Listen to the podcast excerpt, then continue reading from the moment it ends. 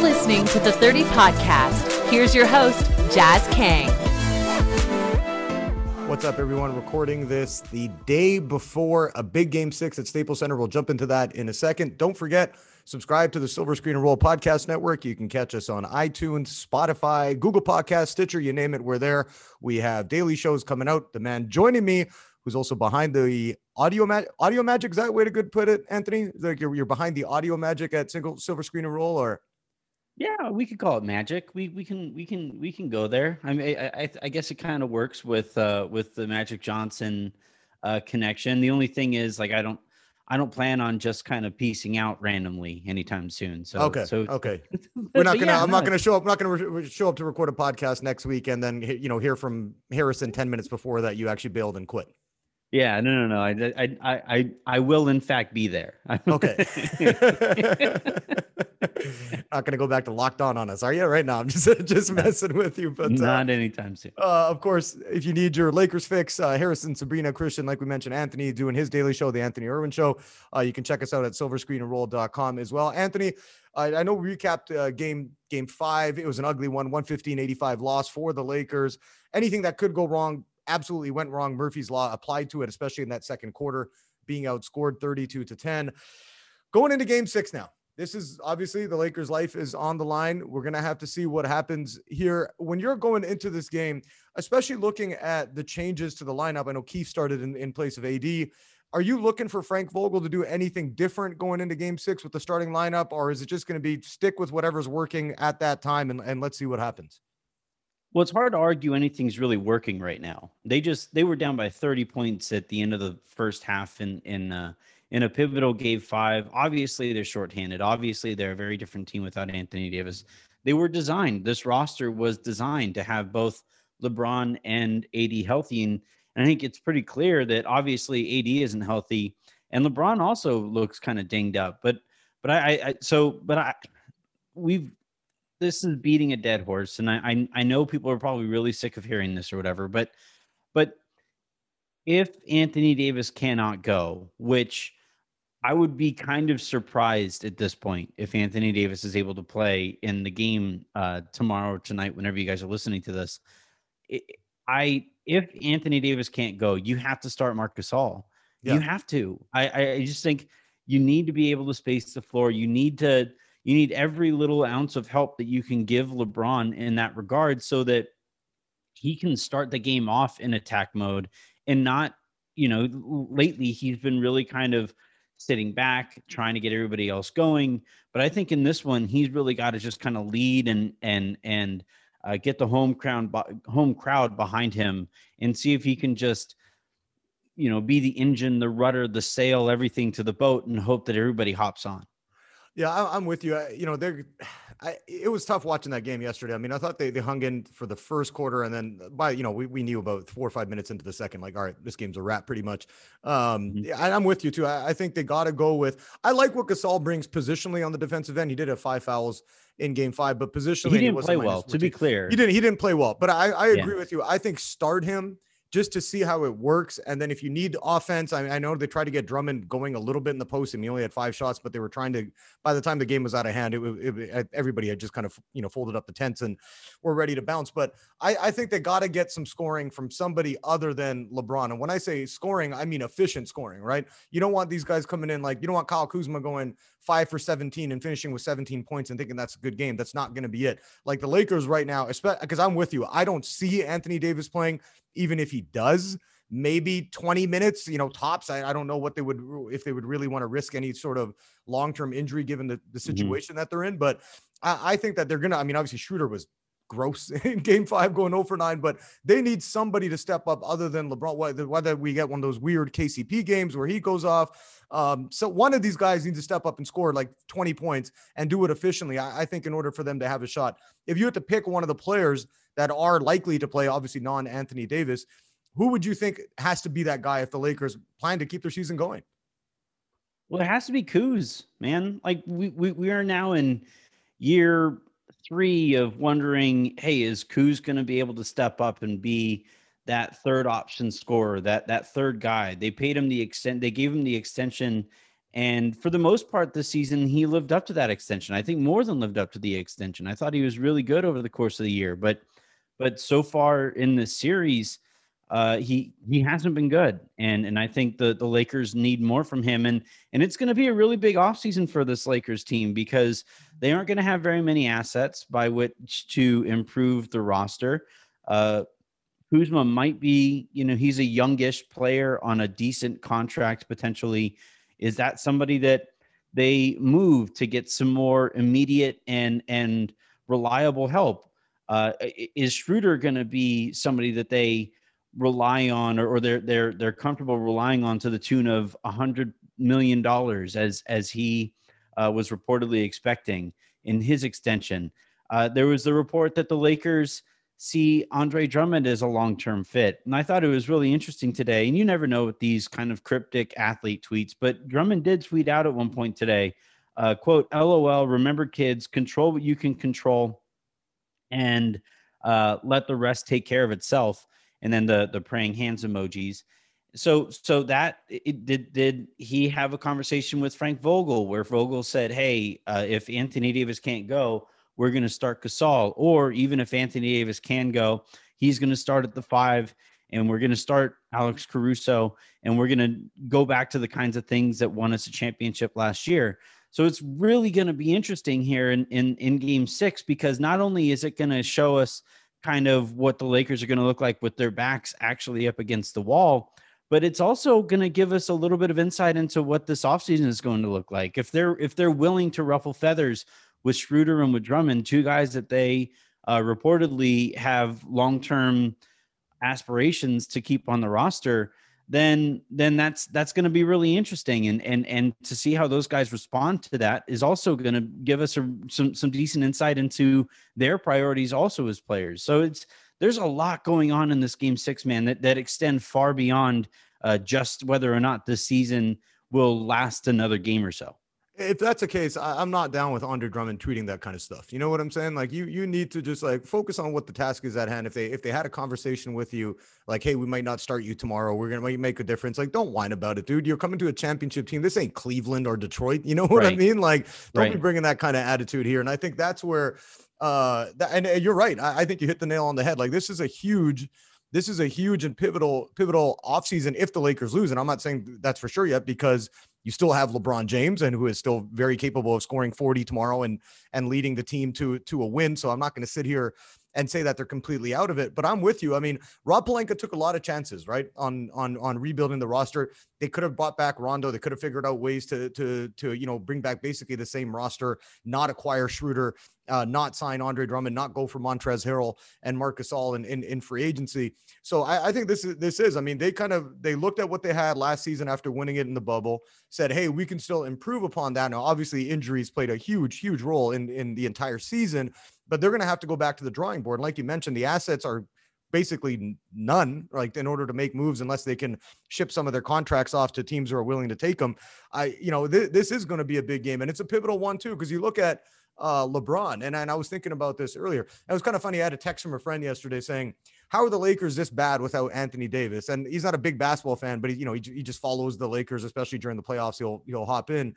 And I responded back. I'm like, dude, Anthony Davis is one of the best five players in the league. It doesn't, if you get a guy hurt like that, your team is not Chiefs this bad without Patrick Mahomes. Yeah. Like, come on, right? So I was just like, I started laughing, and I'm like, come on, dude. And he's like, well, they shouldn't be playing this bad. And I'm like, well, you would. Any team is going to play that bad if they're missing one of the best players in the league. But going back to LeBron, like, we're looking at this, 36 years old now, turning 37 next season. How important is this game, do you think, for his legacy? How important is it for him to get to the second round? Like, people don't give passes today in today's social media and 24-hour news cycle. You're not getting these sentimental look backs on, okay, well, LeBron, that's okay. He was 36, the team got dinged up, and he couldn't get out of the first round. No big deal. It's going to be, people are going to be piling on him, from the Skip Baylesses, to everybody else on network television and on the big networks. They're going to be sitting there, being like, this is the end for LeBron. How do you think it would play out if the Lakers do come up short? Let's say LeBron only scores 22, 23 points tomorrow and LA gets blown out by 15, 20. What do you think the ramifications are for LeBron going forward? Well, it's funny. We can't have this both ways, where it gets held against LeBron that he has losses in finals, right? And Michael did not. But then we're also going to hold it against LeBron that he will now have his first loss in the first round, which Michael did. So I don't, we can't say, like, you know, we can't move these goalposts all over the place to criticize this guy. Look, he's 36 years old. And he is coming off of a high ankle sprain, which anybody who has paid any attention to sports knows that is one of the more kind of annoying and cumbersome injuries that you can have long-term that aren't like debilitating torn ligament type of situations, right?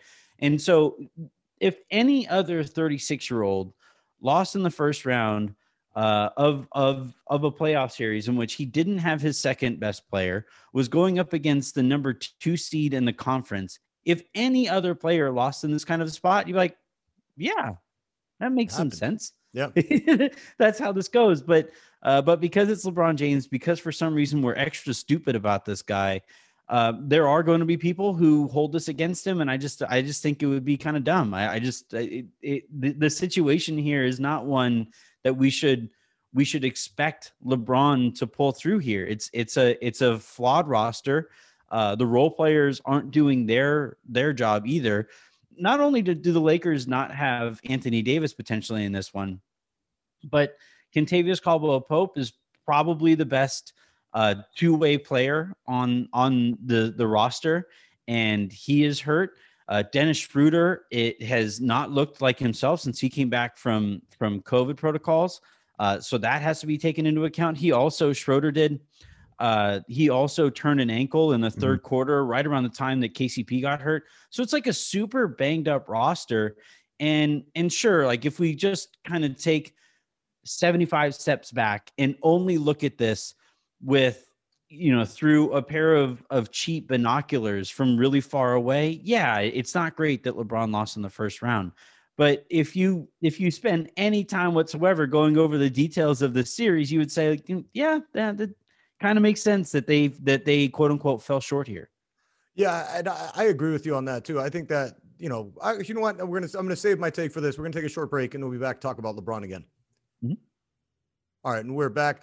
Jumping back to the LeBron topic, Anthony, that you were saying, I think here's the problem, right? And I'm just going to lay it out. Like, every point you laid out was factual, right? Is factual, sorry. Is that, okay, the Lakers have had... us being stupid about LeBron. Yeah. That's the thing. Like, that's what I don't want to hear. That's why I'm hoping the Lakers push this to 7. I hope LeBron scores 40 in game 6, even if AD's not on the floor for game 7. I hope he scores 40 again and leads the Lakers into round 2. Because here's the problem, and you've mentioned it. It's nobody looks at this logically anymore. That's the part that kind of pisses me off when I'm seeing these sports shows and I'm reading stuff on Twitter. It's like, this is actually the dumbest take you could have. If anybody clowns on LeBron, if the Lakers do end up losing this series, if anybody clowns on LeBron, like, you're an idiot. Because if you look at the NBA and look historically, like, where do you think Brooklyn would be right now if it was just Kyrie Irving? You know, and there was no Kevin Durant, there was no James Harden. They wouldn't be very good, even if it was KD, a fully, you know, we don't even know what he's at health-wise. But if he's at 95% and he's playing without, you know, James Harden and without Kyrie Irving, and that roster is like you mentioned with the Lakers, it's structured around those three guys. What do you think would have happened to the Nets? They probably would have lost to Boston. And so that's where, for me, it's like, you can't just get, you know, pick and choose where you use logic and an argument and then you completely change it because it's a different player. And that's where I'm at too with LeBron. He doesn't look close to 100%. I think he's operating, in my opinion, just off the eye test, somewhere around 75, 80. He's missing his explosiveness. I mentioned this last week on the podcast, even after they had won that game, that when he's going up, he's usually, when he's planting with 2 feet and going into the hoop, like for a layup, he is coming up with so much force that anybody who comes up to him is bouncing off of him, and they can't even, like, it's going to be a foul every time. You've noticed that all series. When he's going up near the rim, especially, he doesn't have the explosiveness. He doesn't even have the strength in his jump when he's going up like that to be able to have guys bounce off of him. So I think we have to look at this a little bit more fairly. Like we mentioned, the guy is 36. I'm not gonna say that, oh wow, you know, the Jordan LeBron thing is a topic for another day. But I just think the stupidity of the takes we're gonna get if the Lakers. That's why the Lakers, I feel like, have to win game 6 and hopefully game 7. Is because I don't want to hear the stupid crap that we're going to hear from people in the days after. I mean, look, people are really dumb about the Lakers. People are really dumb about LeBron. and it has led to some of the dumbest kind of talking points imaginable here. Let's put it this way, right? Let's look across the NBA. Steph Curry was getting credit for keeping the Warriors competitive in play-in games. Didn't even make the playoffs, and he was getting credit for it. He was an MVP finalist. Dame Lillard right now, I saw an article today, and look, like, to a certain extent, like, it's not an untrue one, but it was like, Damian Lillard, the ultimate winner. This is being written about him after the Blazers lost in double overtime to the Nuggets last night. And it's like, so many other players get credit for getting close, right? But for some reason with LeBron, we ignore all that context and just jump immediately into just utter stupidity. And I don't get it. I don't get it. And I honestly legitimately feel for some of the people who have gone about his career doing this with him, because they're going to look back and there's going to be the Last Dance documentary done about this guy. And everybody's going to be sitting there saying, holy crap, this guy was incredible. Yeah. You're going to have a whole bunch of people out there who are saying, man, this type of player is probably not going to come along ever again. And I was a complete bleeping moron about him the entirety of his career. I'm with you. And I think that's where that, to me, is the issue. Because, I mean, obviously being the two resident old guys of the Silver Screen and Roll podcast network, you know, being alive in the 90s and being of age that I can actually enjoy it. Everybody just embraced the fact that Michael Jordan was the best. You know what I mean? People might have hated the Bulls, but it was like, no, you know, nobody argued that he was better than Magic. Nobody argued that he was better than Larry Bird. You know, again, you can go old school. I don't like giving my opinion on the Bill Russells and the Jerry West, because I'm like, I didn't see him, so I can't talk about it. But, you know, looking at what it was, and then when LeBron came on, it's like any guy who comes around now who is at that level, and you're going to have maybe one every decade, you know, or maybe, you know, 15, 20 years that will come around and kind of change basketball the way we saw with LeBron and Kevin Durant. I think is the second best player in the NBA. Again, I mean, I don't think he's at LeBron's level overall, but when we're watching this, I think that's where LeBron's going to get the short end of the stick. Is people are always going to compare him. And like you said, everybody's going to look back at this in hindsight and be like, damn, how did a dude do what he's doing? You know what I mean? I mean, at his size, at 6'9", this guy's a 250-pound battering ram who is also faster than you, bigger than you, stronger than you, more skilled than you. And the hate that he gets is just so unwarranted. And I think that's the part for me, you know, and like you mentioned, you know, covering the Warriors is like, it was a Steph Curry love fest. Now, I loved watching Steph Curry play. I think he's great. Do I think he's one of the best five of all time? No, not even close to it. But when you watch the differences and the coverage that LeBron gets, especially since joining the Lakers, I think it has been unfair. Like year one, when they had the kids still around and he had the abductor injury and the groin injury, you know, that was pretty much all it. There was nothing they could do. He comes back, leads the team to a title in year two. This season, like I said, it was Murphy's Law. Anything that could go wrong up until now pretty much has went wrong. But the good news is they still got a couple of games, hopefully, to turn the ship around, at least get into round two, and hopefully have AD healthy for that. I want to touch on this as well, since I know you're a known diehard Celtics lover and you appreciate when they do anything good. What do you think of the changes going on in Boston? Danny Ainge announced his retirement. Brad Stevens, who I think is a very good coach, maybe not as a basketball genius as he was, you know, described coming in, but overall, I mean, he did have a pretty good, 9 seasons with the team.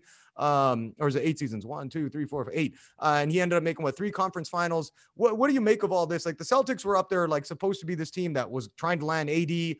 They're trying to get in on every big name superstar. Haven't been able to do it. So how happy are you to see the Celtics might be looking at a full blown rebuild here around Jason Tatum? I mean, I found the whole thing hilarious. I thought it was so perfect. Like everything starting from the initial reports that Danny Ainge is thinking about stepping down, like the immediate jokes that started flying was about whether or not he was actually going to follow through with it, because he's been almost Ainge for so long. Like, was it going to be a situation where he would stick around and then give reasons as to why he almost left but decided not to leave? I thought that was funny that's become his reputation. I thought it was hilarious that Brad Stevens threw some unintended shade, I think, at Danny Ainge, in that he was saying that, oh man, I'm so exhausted from coaching this team and it's just been a real brutal stretch here, and I want to go into something that allows me to focus more on my family and my work-life balance, which means basically he's kind of in a way saying that Danny Ainge's job isn't that difficult compared to coaching in the NBA. I thought that was great. I thought it's really, really funny that the Brooklyn Nets of all teams, the team that Ainge made his reputation on, they are the squad that knock him out of the postseason and then basically knock him out of the front office by extension. I think it's just, there was a lot of stuff that I found really funny there. There was the fake report that went out that he was angry at Kyrie Irving for stepping on the logo, and the fact that people actually believed it was great. Like, I just, the whole thing. And look, I got by that on the internet today. So I'll cop to being wrong about that, but I just think there was a lot of funny. There was a lot of meat on the bone. The Utah Jazz immediately being linked to Danny Ainge I think there, you could make a real case here that Danny Ainge probably isn't employable for a little bit, because there was the video that surfaced of him saying that he doesn't care what his players or what any NBA players have to say about politics, but he certainly seems okay with a couple of older white guys in Steve Kerr and Greg Popovich and their thoughts on politics. Like, there's a lot of reasons to maybe want to distance yourself from this guy. And immediately the Utah Jazz of all organizations are the ones who are like, actually, no, just come on over, man. You'll fit right in with our fan base. So it was just, and then like Brad Stevens, like, I'm not saying that he had everything to work with this year. I think especially from an injury standpoint, you're looking at the Miami Heat, the Celtics, the Lakers, even the Nuggets. They all faced, they all played the latest in last year's postseason, and they all are now kind of dragging organizationally from a physical health and emotional well-being standpoint, I would probably say. So I'm not saying that he should have been squeezing wine from this rock, but also, you know, I'm not going to look back on the Brad Stevens era and say like, oh my God, this guy reinvented the sport in the way that like Chris Mannix said he was, when he said that, would you rather have any NBA player or Brad Stevens at one point? And this guy goes from that to now promoted is certainly interesting. And then finding out that there's another Ainge in the Celtics front office, it was just the perfect bow on this entire gift that they offered us today. The Lakers fans were all probably pretty down, but we all got to laugh at the Celtics for a few hours. It was great. Yeah, it was good. It was good comedic relief after Wednesday or Tuesday's butt kicking that we had to see. But I'm with you, man. I think this whole thing was. The Celtics, I mean, obviously just being arrogant because it's Boston and they have the history of being one of the best, franchises in the history of the NBA. But, it's interesting. Like I'm finding that the way the NBA is moving, I think you're going to start seeing a separation between the kind of old guard and the new way of doing things. And I think Brad Stevens will actually try and look at, making things a little bit more new school, I think, as the president of the Celtics, whereas Ainge was trying to do it and probably running it the way it was, almost like how Magic was doing it when he was with the Lakers. Like, dude, the game has changed. You have to look at analytics. You have to look at how you're treating players. Players are more sensitive towards the way the culture of the organization is set up. So I think we are going to start seeing this movement from the old guard into the new guard. Getting back to teams who are still in the playoffs, we talked about the Lakers and Suns. What do you think is going to happen around the rest of the Western Conference? That game, like you mentioned, Dame Lillard earlier, that was an insane game between the Nuggets and Trailblazers. I mean, I was just yelling at my television the entire time. But what do you think shakes out in the rest of the Western Conference series? Utah, I assume, will move on eventually. We're recording this just before that game tips off against the Grizzlies. And then we got Dallas and the Clippers coming up a little bit later on Wednesday evening. But how do you see things shaking out in the rest of the Western Conference series? Well, I'd be lying if I said I was very confident in this Lakers one. So I think Phoenix probably moves on here and faces, I think it's going to be Denver coming out of that series.